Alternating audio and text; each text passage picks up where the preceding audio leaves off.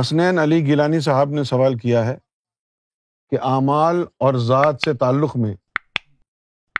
زیادہ اہم چیز کیا ہے کیا بغیر اعمال کے قرب اور کامیابی مل سکتی ہے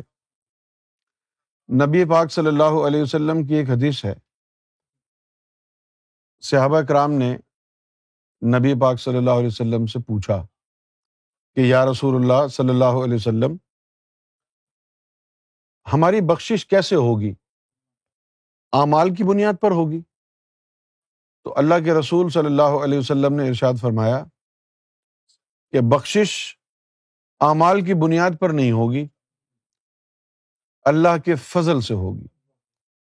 اور پھر فرمایا یہاں تک کہ میں بھی اللہ کے فضل سے بخشا جاؤں گا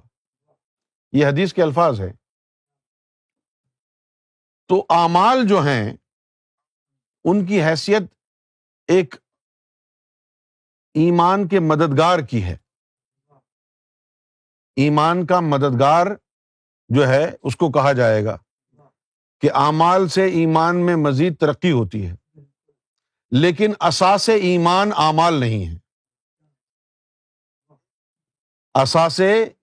ایمان عمل نہیں ہے عمل جو ہے وہ اطاعت اور بندگی کا ثبوت کے طور پر دیکھا جائے گا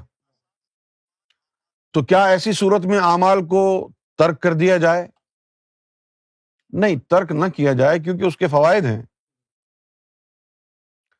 لیکن اعمال سے زیادہ اہمیت اثاث ایمان کو دی جائے اور اثاث ایمان کیا ہے محمد الرسول اللہ سے غلامی کا رشتہ محمد رسول اللہ سے اتباع کا رشتہ تعلق بر رسول تعلق بر رسول باطنی نسبت سے قائم ہوگا جب نبی کریم صلی اللہ علیہ وآلہ وسلم کا نور آپ کے سینے میں جانگوزی ہو جائے گا مرشد کامل کے ذریعے اور پھر آپ کا قلب نبی کریم صلی اللہ علیہ وسلم کے قلب سے جڑ جائے گا جب آپ کا قلب نبی پاک صلی اللہ علیہ وسلم کے قلب سے جڑ جائے پیوستہ ہو جائے تو پھر آپ کامل مومن ہو جائیں گے علامہ اقبال نے فرمایا بمصطفیٰ برساں خیش را کے دیں ہما اوست اگر بہو نرسی دی تمام بول حبیست کہ تو محمد رسول اللہ کی ذات تک رسائی حاصل کر لے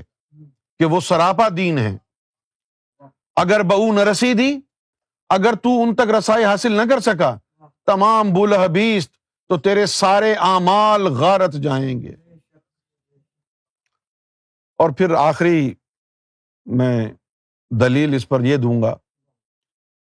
قرآن مجید میں اللہ تعالیٰ نے ارشاد فرمایا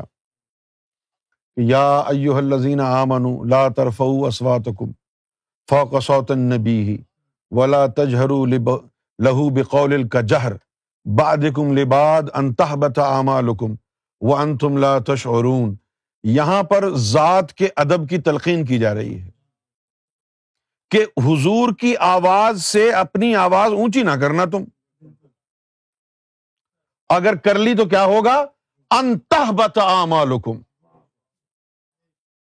انتہ بتا عامہ لکم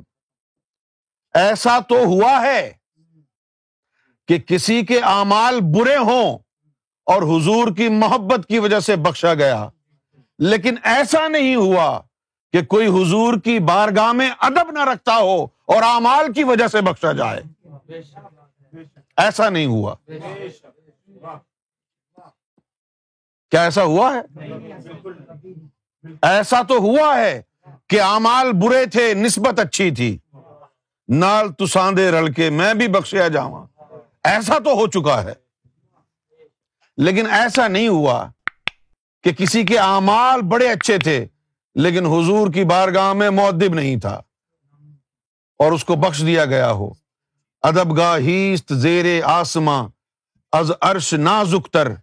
نفس گم کر دمی آیت جنے دو با جا یہ وہ بارگاہ ہے اس بارگاہ کے کیا کہنے کہ اللہ تعالیٰ قرآن مجید میں مومنوں کو وہ الفاظ بھی سکھا رہا ہے جو انہوں نے حضور کی بارگاہ میں استعمال کرنے ہیں گفتگو کرنے کے لیے جس طرح اللہ تعالیٰ نے قرآن مجید میں فرمایا کہ یا لا بتائیے یعنی اللہ رب العزت خود آداب گفتگو سمجھا رہا ہے حضور کی بارگاہ کے آداب کیا ہوں گے حد ادب کیا ہوگی کیا ہے مومنو لاتقول را ان کہ اے مومنو نبی پاک صلی اللہ علیہ وسلم کی بارگاہ میں جب جاؤ تو یہ جو لفظ رائنا کا ہے نا یہ استعمال نہ کرنا اب یہ رائنا ہے کیا جس طرح آپ اگر دبئی یا سعودی عرب جائیں مالز وغیرہ میں تو وہاں پر ہوتی ہے عرض خاص رعایت خاص رعایت وہ رعایت کیا ہے کنسیشن رعایت کو کیا کہیں گے انگریزی میں کنسیشن تو اور اگر وہ یہ یہ جملہ کہا جائے عربی میں کہ مجھے کنسیشن دو مجھے رعایت دو تو کہا جائے گا را رینا کا مطلب کیا ہو گیا کہ مجھے رعایت دو مجھے کنسیشن دو صحیح ہے نا اچھا اب یہ لفظ کیوں بولا جاتا تھا کہ نبی پاک صلی اللہ علیہ وسلم گفتگو فرما رہے ہوتے اور کچھ یہودی اور کچھ عیسائی اور کچھ کفار آمدن اس مقصد کے تحت کہ حضور کی بارگاہ میں جا کے ان کی مجلس کا مزہ کرکرا کر دیں گے تاکہ وہ جو لوگ ان کے ماننے والے بیٹھے ہوں گے نا وہ ان کی گفتگو کو سمجھ نہ سکیں اور ڈسٹربینس ہو جائے اس نیت کے ساتھ وہ آتے تھے اور وہ آپس میں بیٹھ کے وہاں بات چیت بھی کرتے رہتے جس کی وجہ سے صحابہ اکرام جو ہے کبھی کبھی ایسا ہوتا کہ وہ حضور کی گفتگو کو پوری طرح صحیح سے سن نہ پاتے سن لیتے تو سمجھ نہ پاتے اور جب سمجھ نہ آتی تو حضور کی بارگاہ میں عرض کرنے کے لیے کہ یا رسول اللہ ہم سمجھے نہیں دوبارہ عرض فرما دیجئے اس کے لیے وہ کہتے رہا یعنی ہمیں کنسیشن دے دیں ہمیں رعایت دے دیں دوبارہ فرما دیں اور وہ جو یہودی ہوتے پھر اس اس کے اوپر وہ تمسکر اڑاتے اور یہ رائنا کا لفظ کھینچ کے پڑھتے رائنا اس کا مطلب ہوتا ہے پاگل اب جب ایسا لفظ استعمال ہونے لگ گیا تو اللہ تعالی نے آیت نازل فرما دی اور اس لفظ کا استعمال متروک فرما دیا کہ آج کے بعد یہ لفظ حضور کی بارگاہ میں استعمال ہی نہیں ہوگا حالانکہ صحابہ کرام کی نیت یہ نہیں تھی اور نہ وہ اس طرح کھینچ کے پڑا کرتے تھے ان کی مراد یہی تھی کہ ہمیں رعایت دیں یہ جو آ کے کافرین پیچھے بیٹھ جاتے اور پھر وہاں پر شور کرتے ان کو موقع ملتا اور پھر یہ تمسکر اڑاتے لہذا اس سے بچنے کے لیے کہ یہ گستاخی حضور کی بارگاہ میں نہ کریں اللہ تعالیٰ نے اس لفظ کا استعمال ہی متروک فرما دیا اور فرمایا یا ایوہ اللذین آمنو لا تقولوا رائنا کہ تم مومنو رائنا کا لفظ ہی استعمال نہ کیا کرو وقول انظرنا آئے آئے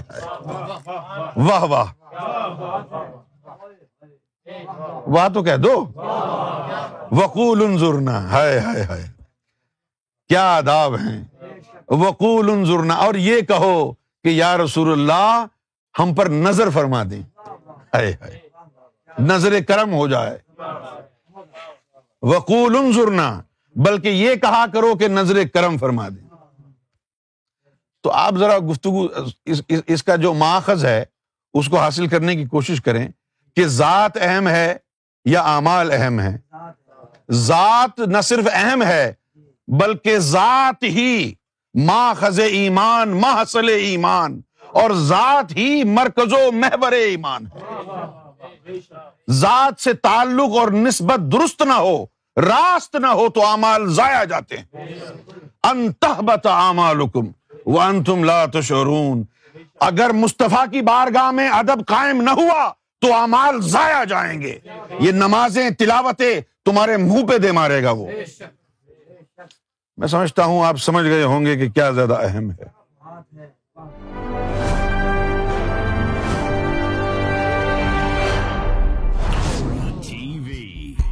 bringing light, love, and peace in your life.